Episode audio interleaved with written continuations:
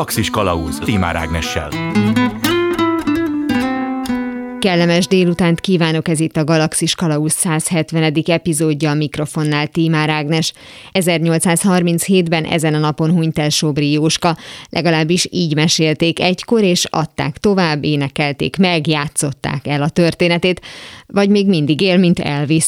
A betyárok Robin Hooddá alakításáról és Sobri Jóskáról beszélgetünk az első interjúban.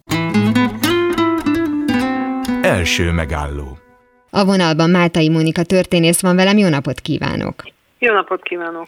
A beszélgetésünk apropója Sobri Jóska, illetve hát a halálának az időpontja, úgyhogy kezdjük is mindjárt azzal, hogy miután annyi minden kérdéses az ő történetével, legendájával kapcsolatban, hogy vajon ez az időpont, ami a halálára vonatkozik, ez mennyire tekinthető valósnak? Hát ez a bizonyos február közepet, ez talán valós lehet. Erről van egy szolgabírói jegyzőkönyv, de e, nagyjából ez az egyetlen, amit ő vele kapcsolatban talán tudni lehet, minden más az életéről rejtélyes, de hát Sobri Jóska nincs ezzel egyedül, ezek a betyár életutak, ezek nagyon sok bizonytalanságot rejtenek, leginkább azért, mert ugye ahogyan Sobri Jóska is meghalt, ezek a profi betyárok, tehát akik főállású bűnözőként éltek, ők ritkán kerültek bíróság elé, ritkán volt ellenük egy normális eljárás.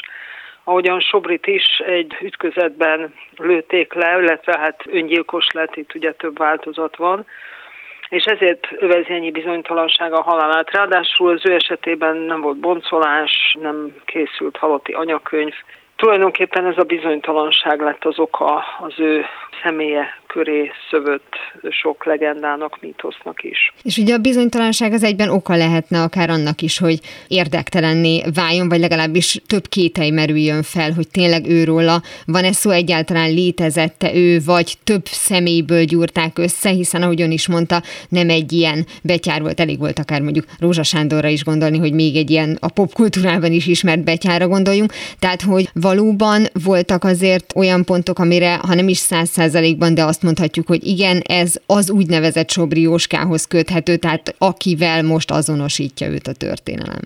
Igen, azért az biztosnak tűnik, hogy ő valóban létezett, és az ő életútja is eléggé jól illeszkedik abban a reformkori hát, pályába, amit ekkoriban egy pásztorból, vagy egy az agrártársadalom perifériáján élő fiatalember befuthatott, tehát egy kisebb kihágás, az ő esetében egy disznólopás, az édesapja is szól, tehát ebben a világban nőtt fel, 1810-ben született, ha minden igaz, Vasmáröngyében, és hát ezen a bizonyos lápafőn érte a halál, ugye 1837-ben.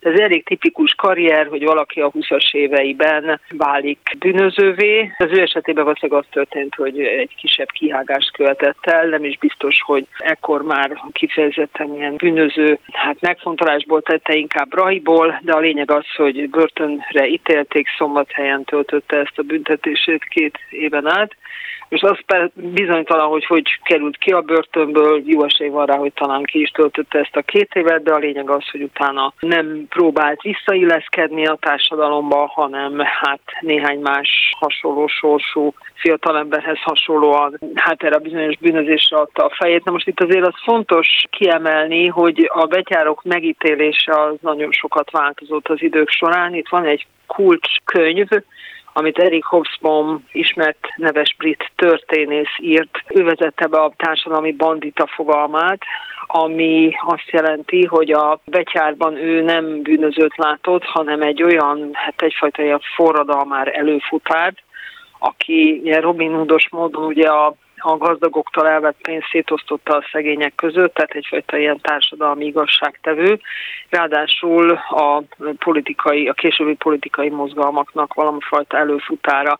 Tehát tulajdonképpen Hobsbawm hozzájárult ahhoz, hogy itt keletkezett egy nagyon pozitív, hát ilyen baloldali ihletésű mítosz, és ezt a mítoszt a 70-es években kezdték, hát antropológusok, történészek szétbombázni azzal, hogy hát azért ezek a betyárok egyáltalán nem társadalmi banditák, hanem sokkal inkább a korabeli viszonyok között működő és az lehetőséget kihasználó bűnözők. És azt hiszem, hogy hát még elég sok adóssága van a történet írásnak abban, hogy ezeket a figurákat a helyükre tegye.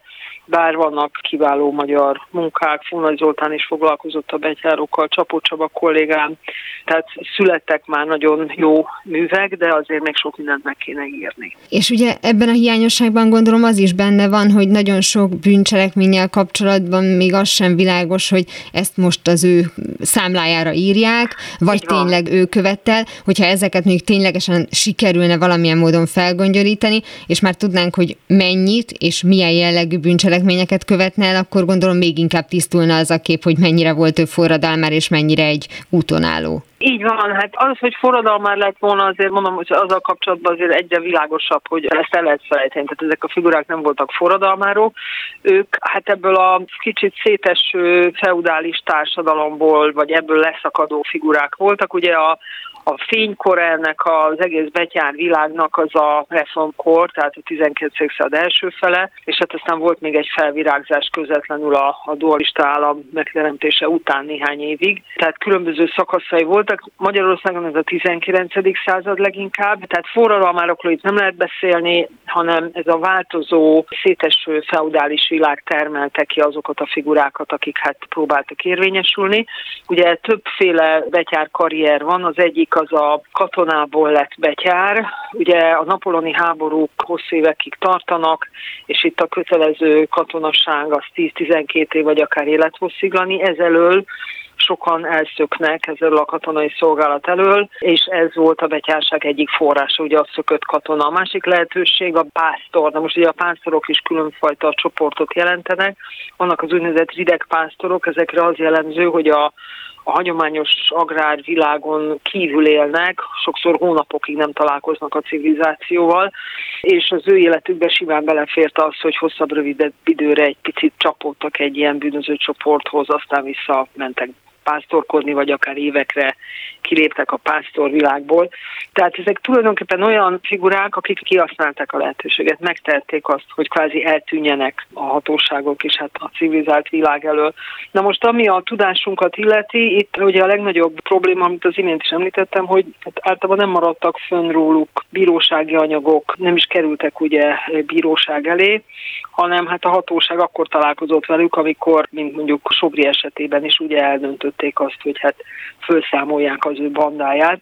Egyébként az, hogy mennyire lehet azt tudni, hogy mibe vett részt, meg mibe nem, Sobri nála biztosítékot azt verte ki, hogy egy Hunkár Antal nevű nemes kirabolt még hozzá az összes készpénzét, ékszert, stb. elvitte, ráadásul még azzal is megalázta, hogy a saját pincébe zárta a feleségével. Mindenesetre ez a pasas, aki elég befolyásos volt, nagyon berágott, és hát a nádorhoz, illetve a császárhoz fordult elégtételért, és ekkor szerveztek egy olyan több vármegyére kiterjedő hajtóvadászatot, aminek eredményeképpen sikerült Sobrit elkapni. Az sem biztos, hogy egyébként a Hunkár kastély küfosztásában ő személyesen részt vett. Uh-huh. De minden esetre hozzá kötötték, tehát ez nem volt teljesen egyértelmű. A reputációját ezzel is növelte, és hát ekkor jött. Na most a másik, amit még itt uh-huh. fontos elmondani, hogy ugye a reformkor az, amikor Magyarországon a sajtó tulajdonképpen megjelenik, korábban nem volt, és a Sobri egyebek mellett azért vált híressé, mert az ő nevét már felkapta az ekkor megjelenő nyilvánosság sajtó,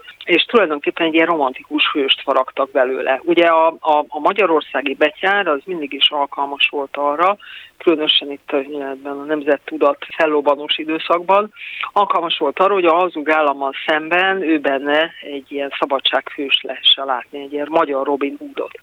És a Sobri figura az kitűnően alkalmas volt erre, hogy ezt belelássák, belevetítsék, tehát sokat tettek az újságírók azért, a korabeli újságírók, hogy ő belőle egy ilyen, egy ilyen nemzeti paraszthőst, vagy hát egy ilyen a népfiát kreálják, ehhez hozzájárult az, hogy ahogy aztán később majd a viszkis rabló ugye a rendszerváltás utáni Magyarországon, egy kicsit ilyen ladies man figurák voltak ezek, tehát híresek voltak arról, hogy jól öltöztek a nők, bálványozták őket. Ez állítólag Sobrival kapcsolatban is így volt, hogy még börtön viselt korában oda járultak az asszonyok, amikor ott sétálgatott vagy dolgozott közmunkát, és kukkolták őt, mert hogy annyira népszerű volt. És ez természetesen a sajtónak köszönhető, a korabeli sajtónak. Ebben volt valamiféle oda-visszahatás, mert ugye az is kérdéses, hogy a sajtóig hogyan jut el, tehát abban van például szerepe annak, hogy itt nem egy magányos bűnelkövetőről van szó, hanem neki van egy bandája, van egy holdudvara, tehát minél több ember tudja vinni a hírét, és ez is hozzájárul például ahhoz, hogy már a maga korábban a sajtónak felkeltse az érdeklődését? Természetesen ez így volt, tehát ő szervezett egy bandát. Nem minden betyár volt ennyire profi, hogy úgy mondjam, és professzionális, de ő szervezett egy bandát, összeállt másokkal, és hát nyilván ennek híre ment, plusz itt ugye az is fontos, hogy milyen akciókat követtek el, tehát ugye az akciók is generálták az ő hírét és növelték a hírnevét, illetve hát a harmadik dolog, hogy itt egy fontos figura állította magáról, hogy interjút csinált az ő édesapjával. Igaz, hogy ez a halála után volt, de hát itt ugye az egész Sobri mítosznak az egyik fontos mozzanata, hogy sokan nem hitték el, hogy ő meghalt mert ugye a halára vonatkozó információk azok ellentmondásosak. Sokan egyrészt nem hitték el, hogy öngyilkos lesz, másrészt egyáltalán meghalt. És rögtön a halála után én úgy gondolom, hogy ő meghalt 1837-ben, de rögtön a halála után mindenféle mendemondák keletkeztek arról, hogy valójában élt. Most itt a, egy kicsit ilyen Petőfi párhuzam, tehát ugye, hogy nem esett el a költő Segesvárnál, hát nem esett el Sóbri Aláp a fői csatában, hanem mindenféle, és akkor egyre változatosabb, meg egyre grandiózusabb történetek keletkeztek arról, hogy látták őt a Broadway-en, és patikus lett belőle, meg hogy Dél-Amerikában a rabszolgakereskedő az indiánok ellen harcol, tehát a legváltozatosabb stb. És ahogy megyünk előre az időbe, ez már messze a dualizmuskor, meg így a 20. század eleje felé, egyre vadabb történetek, egyre színesebb világ.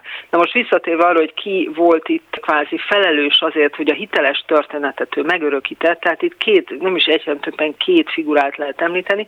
Az egyik Vahot Imre, ugye a újságíró szerkesztő, aki azt mondta, hogy a papával csinált, ami egyébként igaz, tehát ő a papával csinált egy interjút, aki egy becsületes tekintetű magyar ember, és olyan hihetetlen, hogy az ő fia a Sobri ilyen messze esett volna a fájától, nyilván nem is, hanem ő is egy ilyen, de lelke mélyén jó ember volt, csak hát ugye a körülményei vitték bele őt a susnyásban. Na most a, a másik kvázi hiteles forrás, illetve hát hiteles ember, aki interjút csinált olyannal, aki ismerte Sobrit, az pedig Ötvös Károly, ugye az utazás a Balaton körül, ami egy fantasztikus, tulajdonképpen antropológiai munka. Ugye Ötvös körbe utazta a Balatont, és gyűjtögette a korabeli sztorikat, és hát ugye az egyik interjú alanya az a Répa Rozinak a, a bátyja, a Répa Feri. Répa Rozi volt ugye a Sobrinak a híres szeretője, vagy barátnője, és hát ugye az ő bátyja, és akkor ugye elmondja, hogy hát milyen, milyen is volt ez a Jóska.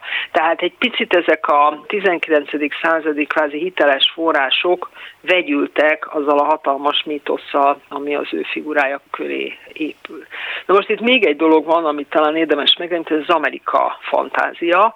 Az talán kevéssé ismert, hogy a reformkorban Magyarországon, az Egyesült Államokról nagyon korán kialakult egy iszonylag korrekt tudás, ez pedig Bölöni Farkas 1834-ben publikált észak-amerikai utazások című könyvének volt köszönhető, amit a reformerek a, már a 30-as években nagy hát előszeretettel forgattak, tehát még az országgyűlési ifjak az 1832-35-ös országgyűlésen ismertek. Aztán betiltották a művet, ez egy másik kérdés, ez persze tovább növelte a reputációját. Na most ez ugyanide, hogy nem véletlen, hogy a Sobrit ugye a fantázia az új világba telepíti át, mert az, hogy Amerika a lehetőségek hazája, és hogy a magyar feudális világhoz képest egy szabad ország, ez a tudás, ez már a 30-as években meg volt alapozva, hozzá kell tenni hamarabb, mint ahogy Alexis Tocqueville a híres munkáját publikálta volna az Egyesült Államokról, hmm. ugye Franciaországban.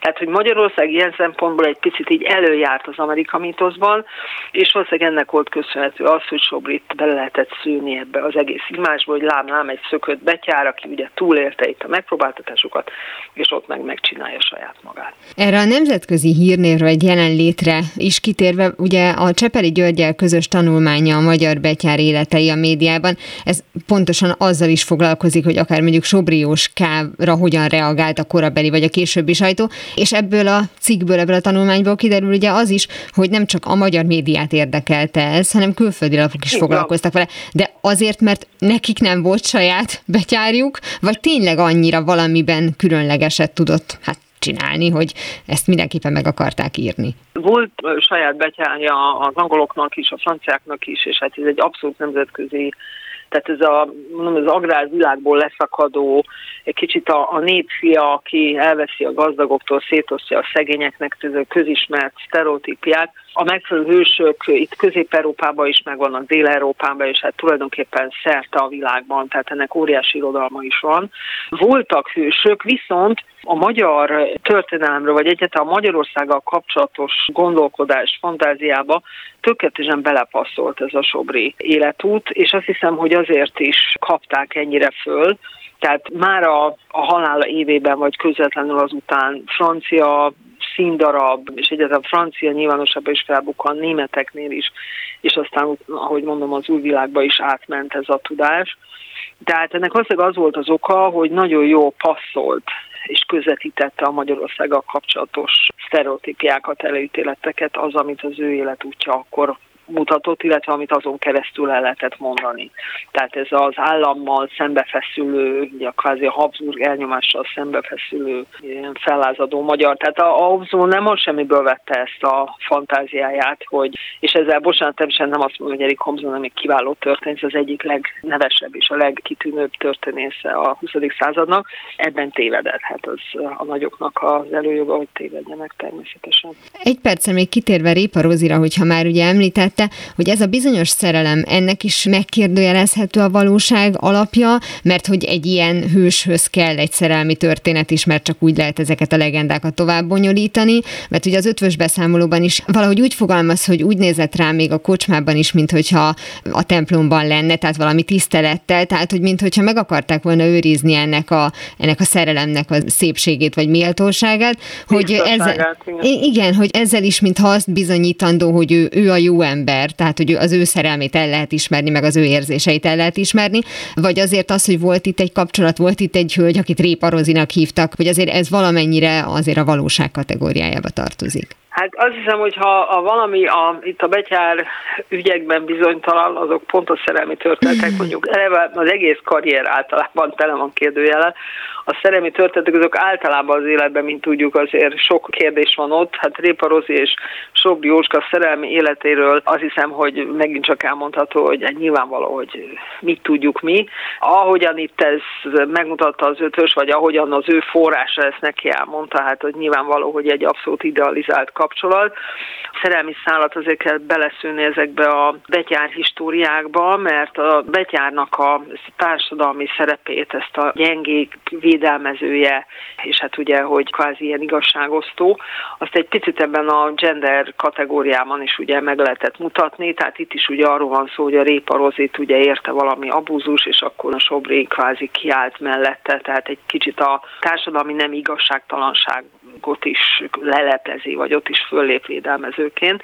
És hát egyébként meg a, a betyár sztereotípiákban ez a nagyon jól néz ki, nagyon szép férfi, nagyon erőteljes férfias, és úgy is öltözködik, és úgy is üli meg a lovat, stb. stb. Tehát ez a kvázi a, a tökéletes férfi megtestesítője. Hát kicsit ez a 19. századi előfutára a későbbi színésznek, ugye a színész szuperhősnek. Azt hiszem, hogy ez testesült meg ezekben a betyárokban, és így is ábrázolták őket. Tehát a korabeli ábrázolások is nagyjából azt mutatják. Nagyon szépen köszönöm Mátai Mónika történésznek, hogy beszélgetett velem a Sobrióska legendáról. Én pedig köszönöm szépen a lehetőséget. Azonnal visszatérünk a normális állapotokhoz, mihelyest bizonyosak leszünk abban, hogy mi is a normális. Sobri Jóska egy ellene kiadott köröző levél szerint sudártermetű, fehérbőrű, csinos arcú legény volt. Hogy a betyár külseje, vagy inkább a tettei álltak a hatalmas ismertség hátterében, és persze, hogy miként dagadta Sobri legenda, és milyen műfajokat hódított meg a történet, erről beszélgetünk a folytatásban. Második megálló. A vonalban László Ferenc kultúrtörténész van velem, jó napot kívánok! Jó napot kívánok! Az előzőekben már Sobrióska legendájáról beszélgettünk Mátai Monikával, és az is felmerült az interjúban, hogy már Sobri életében is megjelentek cikkek róla, tehát már foglalkoztak az ő figurájával, és viszonylag hamar ugye, akár mondjuk a különböző művészeti ágak is úgy érezték, hogy nekik fel kell dolgozni ezt a történetet. Arról lehet tudni, hogy már ezek a feldolgozások is tulajdonképpen ebben a egyébként rövid életben megjelentek, vagy azért ehhez kellett egy kis idő, hogy nem tudom, dalok dalok vagy színművek szülessenek róla? A dalokat nehéz, ugye pláne a népajkán keletkezett dalokat nehéz egészen pontosan datálni, de úgymond a korabeli ponyván már megjelenhetett az ő életében is, ahogy más Magyarországon működő betyárok esetében is megtörtént az, hogy még bőven az ő életidejükben megszülettek az első ilyesfajta irodalmi, vagy hát mondjuk így alsóbrendű irodalmi feldolgozások. Aztán, hogy ez megindult a magasabb művészetek felé, ahhoz azért volt némi időre szükség. Egyébként ezekben a 19. századi betyár történetekben, pontosabban ezekben a feldolgozásokban nagyjából két vonal találkozik össze egymással. Az egyik, hogy ugye van a népi folklórnak egy különös érdeklődés a kívülállókkal, a törvényen kívüliekkel kapcsolatban. Valójában a népi hősnek az az egyik alapesete, hogy a törvényen kívül áll, mely kívülállás egyébként egyszer, mint felülállást is jelent, és így válik úgymond a nép szemében kiemelkedő fontos hősi alakká. A másik pedig, hogy egy másik szinten, mondjuk így a művészethez, az emeltebb művészethez közelebbi szinten, a 18.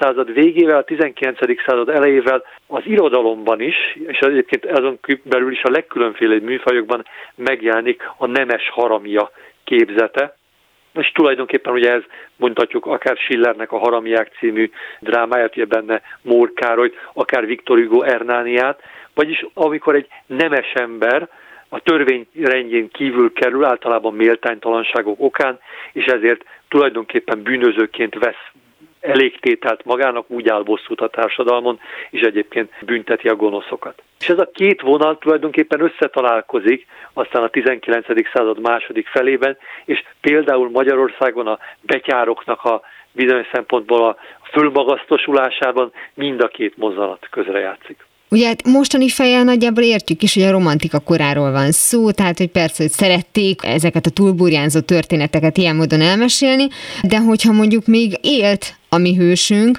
akkor azért nagyon nehéz, gondolom, úgy távolságot tartani és megmagyarázni azt, hogy hát én ismerem az illetőt, akit kirabolt, de azért ő mégiscsak alapvetően egy Robin Hood. Tehát, hogy azért ez egy működtethető dolog volt, vagy az, hogy átszínezték az ő figuráját, az viszont már tényleg egy későbbi eredmény. Ha a folklórról beszélünk, ugye a folklórnak megvan az a sajátossága, hogy nagyon hamar el tud szakadni a valós tényektől.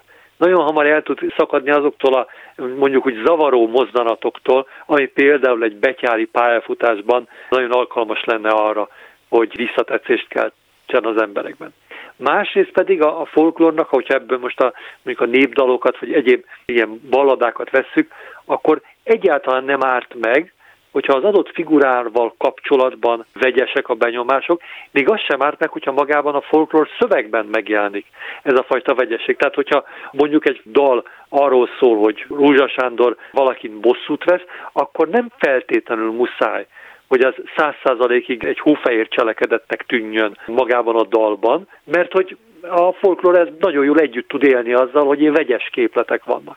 És ilyen vegyes képletű interpretációk már adott esetben egy betyárnak az életében is megszülethetett, pláne akkor, hogyha mondjuk, mint Rózsa Sándor esetében, ez egy hosszú pályafutás. Ráadásul például, ha már Rózsa Sándorról beszélünk, az ő esetében ugye nagyon hamar egyfajta anekdóta alakká is vált anekdóta alakká, akivel találkoztak emberek, adott esetben akár jelentékeny emberek, mondjuk Deák Ferenc, és amiről lehetett mesélni, nem feltétlenül százszázalékosan a hitelességnek az igényével, de úgy, hogy a dolog kellően csiszolható legyen és elmesélhető legyen. De hogy ne csak magyar példát mondjak, mondjuk angol földről beszélünk, és itt most nem Robin Hoodnak a tényleg a középkor egész mélyére vesző alakjáról beszélnék, hanem mondjuk a 18. századi utonállóról, Dick Turpinről.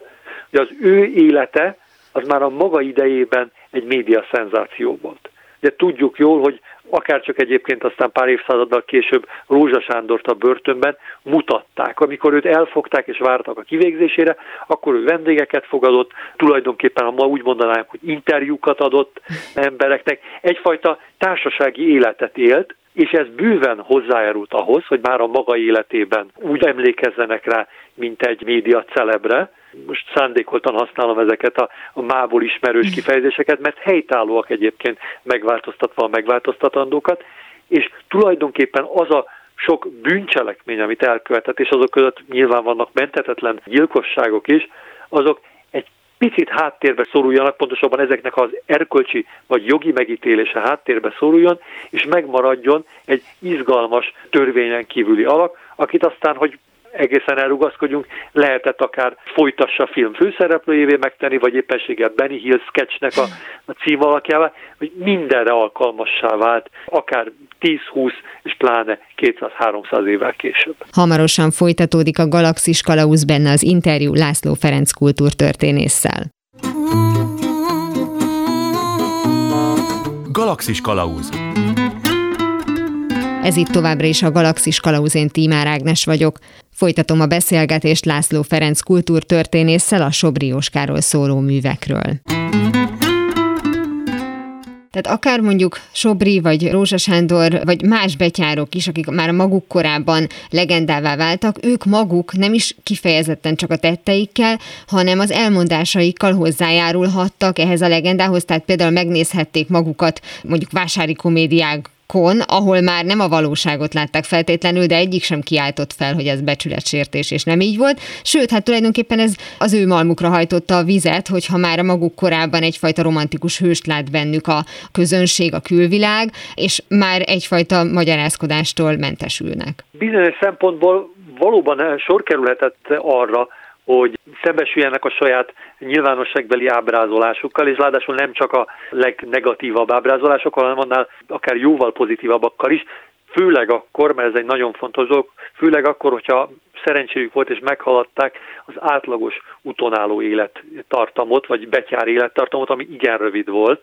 Tehát azért legtöbb betyáról nem mondhatjuk el azt, mint Rózsa Sándorról, hogy majdnem a 70. életének közelébe eljutott. Azért a legtöbb betyár a 20-as éveiben a nyakát szekte, pontosabban a nyakát szekték, ezért nekik kevésbé volt erre alkalmuk. De az, hogy nagyon izgatta a korabeli az minden adott korabeli művésznek a fantáziáját egy-egy betyár figura, vagy utonálló figura, hogyha az kellően emlékezetessé hát arra rengeteg példát mondhatunk. Hát a Rózsa Sándor kapcsán nyilvánvalóan Móricz Zsigmond példája a legnyilvánvalóbb, aki ugye két, három nemzedékkel később úgy érezte, hogy egyszerre mutathatja fel a maga Rózsa Sándor műveiben Rózsa Sándort a tulajdonképpen a történeti közegben létezett alakot, és azt, amit abból a folklór is csinált. Tehát, hogy ő már ezt a kettőt együtt volt képes részben látni, részben láttatni. De úgy ne csak Rózsa Sándort említsük, hát mondjuk volt egy olyan betyár, akit Zöld Marcinak hívtak, ugye az ő neve is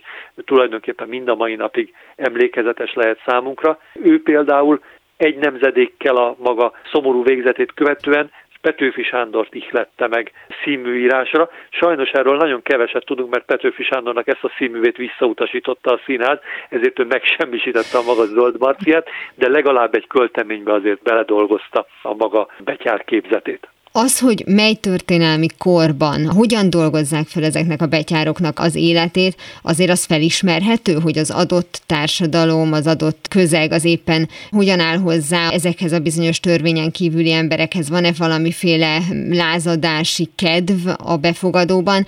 Tehát, hogy miért akkor készül el a Rózsa Sándor sorozat, miért akkor készül el a Sobri film, és a többi színmű, amit ugye ön is említett? Nyilvánvalóan a társadalomról, vagy a közönség igényről elmond valamit, hogy mikor élénkül meg ez a képzet. De inkább azt mondanám, hogy az, hogy egyáltalán kellő tápnak bizonyuljon egy-egy bűnözői pályafutás, ahhoz az kell, hogy abban az adott pillanatban, amikor a maga mesterségét űzi, amikor a törvény kezére jut, vagy amikor a törvénykezelő sikerül megmenekülnie. Ha akkor megvan a társadalomban az a nyitottság, hogy rokonszenvet érezzen egy törvényen kívüli pályafutással kapcsolatban, az adja meg a későbbiekre is a lehetőséget, hogy a legkülönféle földolgozásoknak témájává válasson.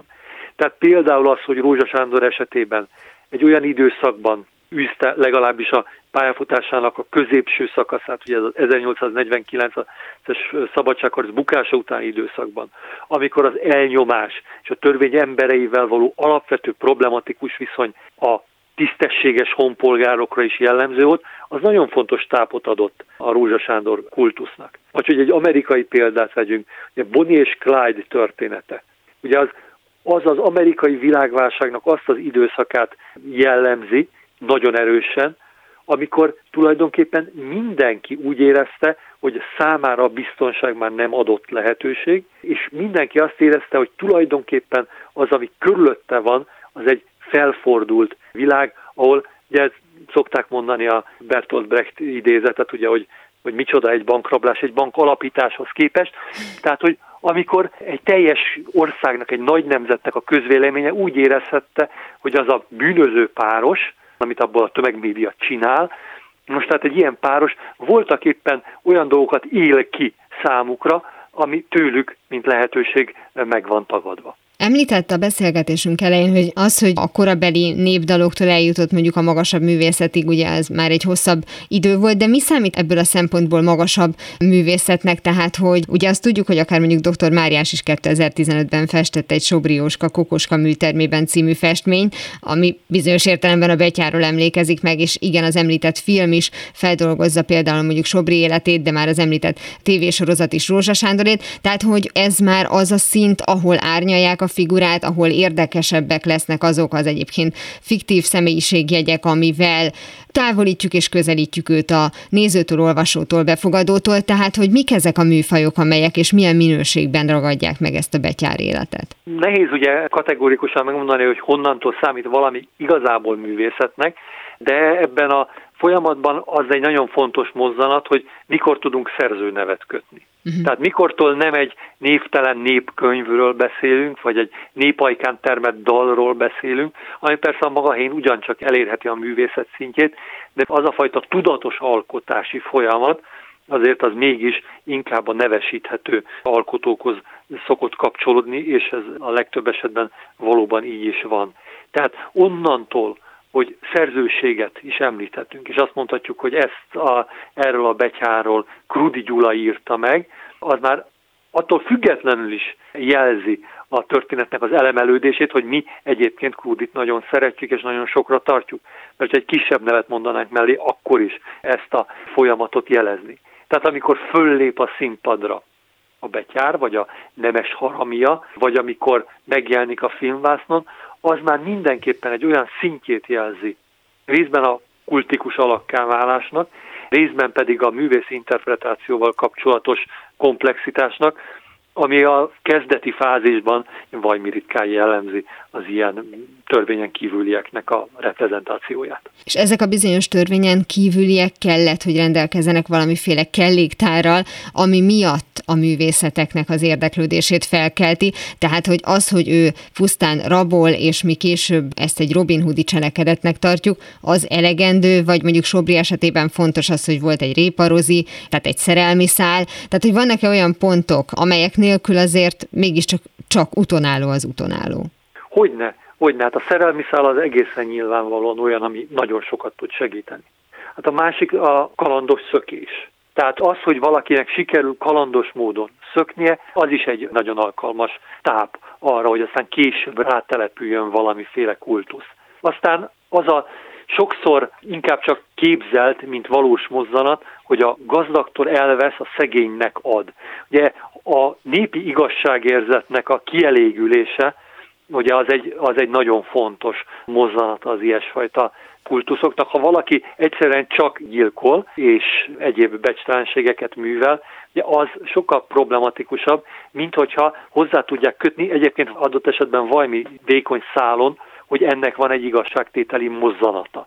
Amint ezt meg tudják ezt a szálat teremteni, akkor már elindulhat. Adott esetben mondom egészen gyalázatos életutakkal kapcsolatban is a kultikussá válás lehetősége. És ebben benne van mondjuk az, hogy a happy endnek van valamiféle viszonylagossága, tehát az ön által említett igazság tétel is ennek a része, hiszen ugye maradva a Sobri példánál, akinek a halála majdnem biztos, hogy ekkor és ilyen módon történt, ahogy azt feljegyezték, de hát azért csak elindultak ugye azok a legendák, hogy ő hogyan élt tovább, és tulajdonképpen még mindig él. És egyébként meg ő találta fel az internetet is, gondolom. Tehát, hogy az, hogy egyébként őt valamilyen módon felmentjük, tehát megmentjük őt ezekkel a történetekkel, ez is része lehet, vagy igenis csúfvéket kell érnie, mert bármennyire is voltak neki érzései, azért mégiscsak egy bűnöző volt. Inkább az utóbbi eset szokott történni, azért az, az a tipikusabb lezárása egy ilyen utonálói vagy nemes bűnözői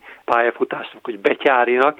Tehát a legtöbbször ugye azzal szembesül az utókor, bármelyik reprezentációt, bármilyen interpretációt találkozik, hogy azért minden szökés után, minden mondjuk relatíve jó tett után végül is a betyár a törvény kezére jut, végül is kivégzik, vagy egyéb módon nyomorúságosan fejezi be az életét, vagy mondjuk, mint Bonit és Clyde-ot ugye legébb puskázzák.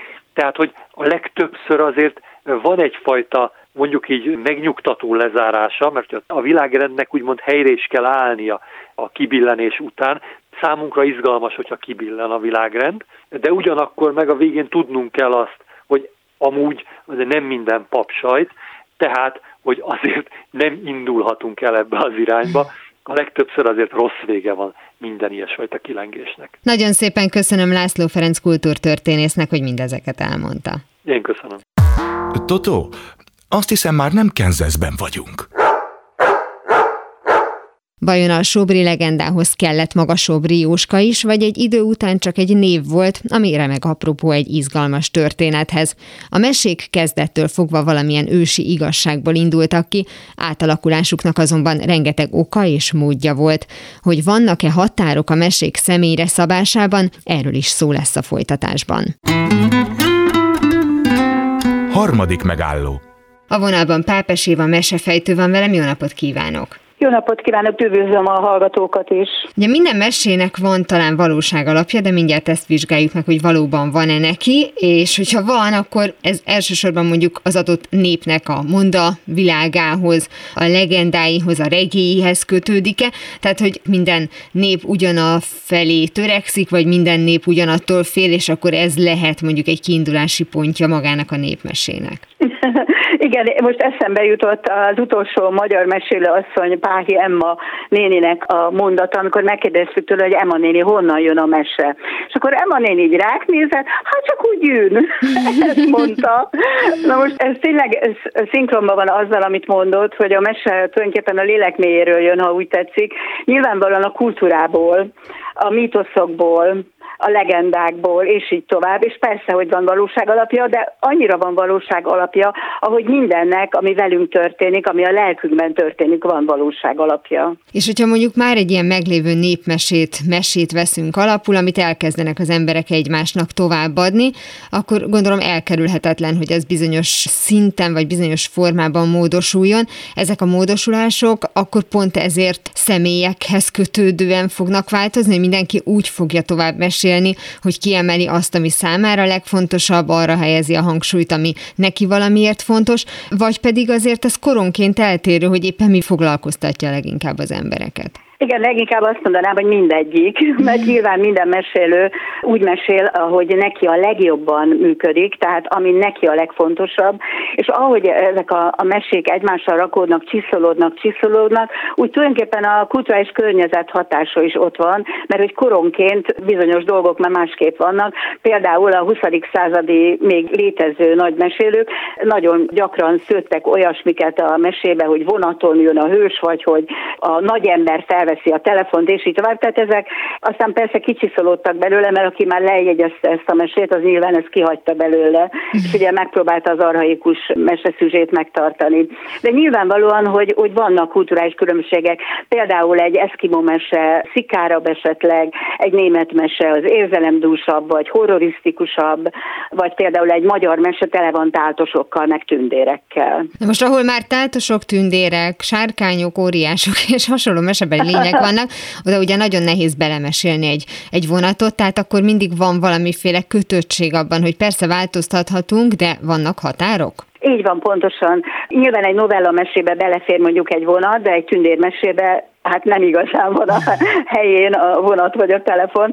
Tehát, hogy a maga a műfa is, hogy milyen meséről beszélünk, az meghatározza, hogy azok a bizonyos szabályok, amik meghatározzák a mesét, azok mennyire tudnak érvényesülni, mennyire változtathatók. Például a cigánymesékben nagyon sokszor a számosság más nem hétfejű sákányban, hanem 117 fejű, és sokkal színesebb, gazdagabb a képi világa. Tehát mondom, vannak kulturális különbségek nyilván. Ugye ezek azok a bizonyos motivumok, amelyeket ön is mond, hogy eltérhet attól függően, hogy hol, hol igen, is születnek igen. ezek a mesék, de a végeredményében elvileg nem változtathatunk? Tehát, hogy a jó legyőzi a rosszat jó esetben? Hát igen, ez egy nagyon fontos dolog, hogy a világrendje helyreáll. Valahol kizökken a rend a mesében, valami történik, és a mesehős dolga az, hogy ezt a rendet sikerüljön helyreállítani. Tehát tulajdonképpen a rendről szól a mese. És nagyon érdekes ez, hogy ez a rend, ez ugyanúgy vonatkozik a belső belső és a külső rendre. Tehát az ember lelki világában való rendre, és a világban való rendre. És a rend akkor működik, hogyha a gonosz nem kerülhet túlsúlyba. Gondolom ez az, hogy valamilyen szinten vágyunk a happy endre, de az, hogy a jó győz és a rossz megveszít, az csak olyan formán valósulhat meg, hogy a rossz elnyeri méltó büntetését, vagy mondjuk már azokban a mesékben, amiben vonatokat is belemesélünk, és már valamilyen szinten a modern korra, meg mondjuk annak a problémáira is reagál, reagál, ott felmerülhet az, hogy a, a gonoszt megpróbáljuk egy picit, hát akár megérteni az ő motivációit, akár őt magát átalakítani a történetben, és úgy áll helyre a világrendje, ahogy ön fogalmazott, hogy akár ő is megmentődik. Hát például úgy, hogy kezet fogunk a sárkányal és együtt főzöcskézünk. Hát ez egy kicsit mindig mulatságos az a helyzet. A valóságban nincsenek hamisítatlanul csak gonosz figurák nyilván. Tehát, hogy egy sorozatgyilkos mögött is találunk olyan okokat, amiért ő olyan lett, amilyen, szeretetlenség, agresszió, bántalmazás, és így tovább. Tehát tulajdonképpen igazából arról van szó, hogy meg akarjuk érteni a gonosz természetrajzát. Most a mesében ez egy más történet, mert hogy a mesében különböző figurák testesítik meg a rosszat, és különböző figurák a jót. Például ugye a rossz testvér, a gonosz király, a mostoha testesítik meg azokat a jellevonásokat, amik gátolják a jó érvényre jutását. A hős pedig az, aki ebből az energiából merítve, tehát ha úgy tetszik a düböl, vagy a haragból, vagy a rosszasságból, ami vele történik, ebből merítve jobb döntéseket hoz, és tulajdonképpen ő az, aki érvényesíti aztán a rendet. Tehát tulajdonképpen a, a negatív jellemvonások azok a bennünk lévő árnyékot testesítik meg, a mesében az mindig egy külön figura. Tehát nem arról van szó, hogy ő megváltódjon, hanem arról van szó, hogy le legyen győzve. Ahogy ezt belül megéljük, hogyha mondjuk bennünk valami negatív érzés vagy cselekedetre való késztetés felmerül, akkor vagy ezt megtesszük, és akkor mi vagyunk a rossz testvér, vagy nem tesszük meg, és akkor mi vagyunk a hősök. Tehát az, amikor például a betyárból Robin Hoodot mesélünk, ott sem a mesében lesz belőle kvázi jó szereplő, hanem ott már a mese elején eldöntöttük, hogy mi őt jónak fogjuk mesélni. Inkább azt mondanám, hogy minden mese egy fejlődés történet, mert hogy a hősnek az útja sokfelé ágazik el, és mehet rossz felé, de mehet jó felé. Na most, hogyha jó felé megy, akkor ő lesz az, aki a kalandos Robin Hoodot testesíti meg, aki a gazdagoktól rabol és a szegényeknek adja, így lesz ő belőle ugye mitikusan jó figura. Az lehet, hogy a valóságban ő esetleg egyáltalán nem volt ennyire egyértelműen jó, de a, a néplélekben úgy tud helyreállni a rend, hogyha van valaki, aki a szegényekért bosszút áll. És ugye így lesz Robin Hoodból hős. És a, a mesékben is így van, hogy a rossz testvérek tulajdonképpen a bennünk lévő negatív erőket képviselik, a hős meg az, aki legyőzi a rosszat, tehát aki, aki úgy, úgymond jóvá teszi a világot. Tehát ez nagyon érdekes, mert ugye a gyerekek miért szeretik annyira a mesét. Ugye a gyerek számára nagyon megfelel az, hogy különböző mesei szereplők vannak, és az egyik a jót, a másik meg a rosszat képviseli. Most gondoljunk bele, hogy amikor az anyuka hirtelen egyik pillanatról a másikra fúriává változik, a gyerek hogy tudná ezt feldolgozni, mert ő ugye a jó anyát akarja magának. És leválasztja erről a rossz anyát, akit időnként megtapasztal. És a mesében ez nagyon szépen külön van választva, van a mostoha, meg van az édesanyja. Az ősi meseszüzsékben még tulajdonképpen az anya volt az, aki helyenként nagyon rossz dolgokat csinált a gyerekével, aztán ahogy ugye elkölcsi tanulsággá kellett változtatni a mesét, ezek ugye mindig mostohává váltak. Tehát, hogy egyszerre van bennünk jó és rossz, de a mesékben ez külön van választva. A gyerek nagyon szépen érzékeli ezt, és nagyon jól, boldogan hallgatja a mesét, csillogó szemmel, ugye a világ helyre áll, és mindenki a maga szerepében van, és a hős ugye legyőzi a rosszakat. És hát ugye nem csak a gyerekek hallgatják nagy csillogó szemmel és örömmel ezeket a meséket, hanem felnőttek is, sőt, akár önsegítőleg, hogyha most a meseterápiákra egy kicsit áttérünk. Itt is van egyfajta kötöttség, itt is van egy bizonyos valóság alap, mi magunk jelentjük a valóság alapot, és a történetnek az alakítása végzi el tulajdonképpen a terápiát? Tulajdonképpen itt arról van szó, hogy a mese arhetipus szembesíti a szemét, aki a mesét olvassa egy csomó dologgal. Például, hogyha én megkérdezem valakitől, hogy voltál-e már valaha életedben boszorkány, a nőknek a 99,5% azt mondja, hogy igen. Vagy például volt egy csoport, ahol hamupipőke mese került terítékre, és az egyik szereplő, az egyik résztvevő azt mondta, hogy én bizony a, a rossz testvér vagyok, mert hogy folyton haragszom a nővéremre, aki el akar venni tőlem olyan dolgokat, amik nekem járnak. Na most tulajdonképpen az ő vele való munkának az a lényege, hogy ő felfedezze magában a jó testvért, tehát ő legyen mondjuk a hamupipőke, aki abba hagyja az áldozatmentalitást, kilép a világba, elmegy a bálba, és megmutatja magát a hercegnek. De gondolom az igen. is egy ilyen előrelépés, vagy már az is egy haladó hozzáállás, hogyha valaki egy ilyen kérdésre azt mondja, hogy megtalálja magában mondjuk a boszorkányt, mondjuk a negatívabb szereplőt egy igen, történetben, igen. tehát hogy lehet, hogy az emberek onnan indulnak, hogy azt gondolják, hogy mindenki rossz velük, pedig ők nem csináltak semmit. Pontosan, így van, és nagyon jó, ha minden szereplő bőrébe bele tudunk bújni, mert akkor megtapasztaljuk, hogy mennyiféle energia dolgozik bennünk, és hogy bizony nem vagyunk mindig szépek, meg jók, hogy néha gyávák vagyunk, félünk, vagy rosszat akarunk, vagy rossz testvérként működünk, vagy, vagy bármi negatív dolgot csinálunk, hogy ezt el tudjuk fogadni. És a lényege pont az, hogy megharcoljunk magunkkal, vagyis hogy legyőzzük magunkban ezt a fajta készítést, és mi legyünk azok, akik a végén ugye hősként ott állunk, és legyőztük a, a bennünk lévő negatív készítéseket. De ehhez ez a fajta őszinteség nagyon fontos, hogy felfedezzük a boszorkányunkat, felfedezzük a rossz testvért magunkban, vagy a rossz anyát, vagy sorolhatnám, ugye elég sok ilyenfajta szereplő van a mesékben, akár a sárkány, vagy a tündér. De így, a terápiás csoportból kilépve ezt valóban tudjuk alkalmazni a mindennapokban, hiszen ez egy olyan elemelt történet a valóságtól, hogy utána ez egy mindennapos feladat lesz, hogy az átlagos helyzetekben is megtaláljam ezeket az arhetipusokat, ezeket a, a klasszikus mesetoposzokat, és azt szerint tudjam magamat pozícionálni. Tehát gondolom nem ér véget ez a munka azzal, hogy mi meséltünk egy-két órát egy zárt teremben.